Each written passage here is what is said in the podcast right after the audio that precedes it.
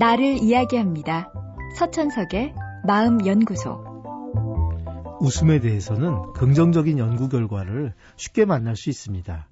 웃음이 면역 기능을 강화하고 스트레스를 줄이고 엔돌핀을 분비하게 해서 고통을 줄여준다는 것은 이미 널리 알려져 있습니다. 요즘은 어디서나 웃음을 강조합니다. TV를 보면 예능 프로그램이 아니더라도 웃음을 요구합니다. 진지한 주제의 강의도 재미나지 않으면 인기가 없고 슬픈 드라마에도 감초처럼 웃음 코드가 들어 있습니다. 그런데 사람은 왜 웃는 걸까요? 재밌으니까 웃지 하고 생각하기 쉽지만 그렇게 단순하진 않습니다. 메릴랜드대의 로버트 프로빈 교수는 사람들이 웃는 상황을 관찰한 후에 왜 웃는지를 조사했는데 그 결과 대부분의 웃음은 농담이나 유머와는 무관하다는 걸 밝혀냈습니다. 웃음의 90%는 오랜만이야, 잘 지냈어? 혹시 머리끈 없어? 이런 것처럼 일상적인 대화를 할 때 나타납니다. 유머나 재미있는 상황 때문에 웃는 건 기껏해야 10%죠.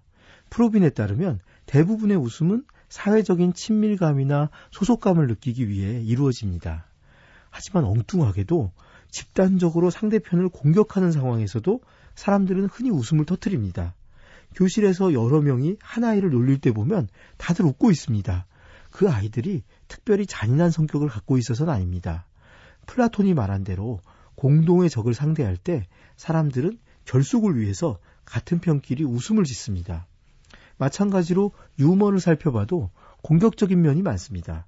바나나 껍질을 밟고 넘어지는 몸개그는 자기 자신을 놀림감으로 삼는 것이고 예능 프로그램은 MC들 중 한 사람의 약점을 놀려서 웃음을 만들어냅니다.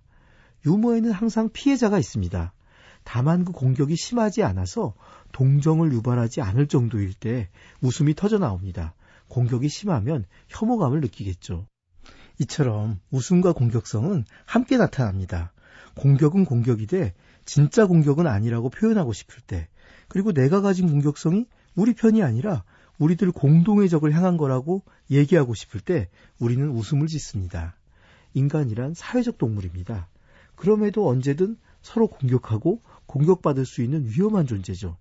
하지만 웃음이 있기에 인간은 공격성이란 날카로운 본성을 칼집에 놓고 사회 속에서 함께 살아갈 수 있게 된 겁니다. 그렇고 보면 웃음은 사회적 인간의 진정한 토대입니다. 서천석의 마음연구소. 지금까지 정신건강의학과 전문의 서천석이었습니다.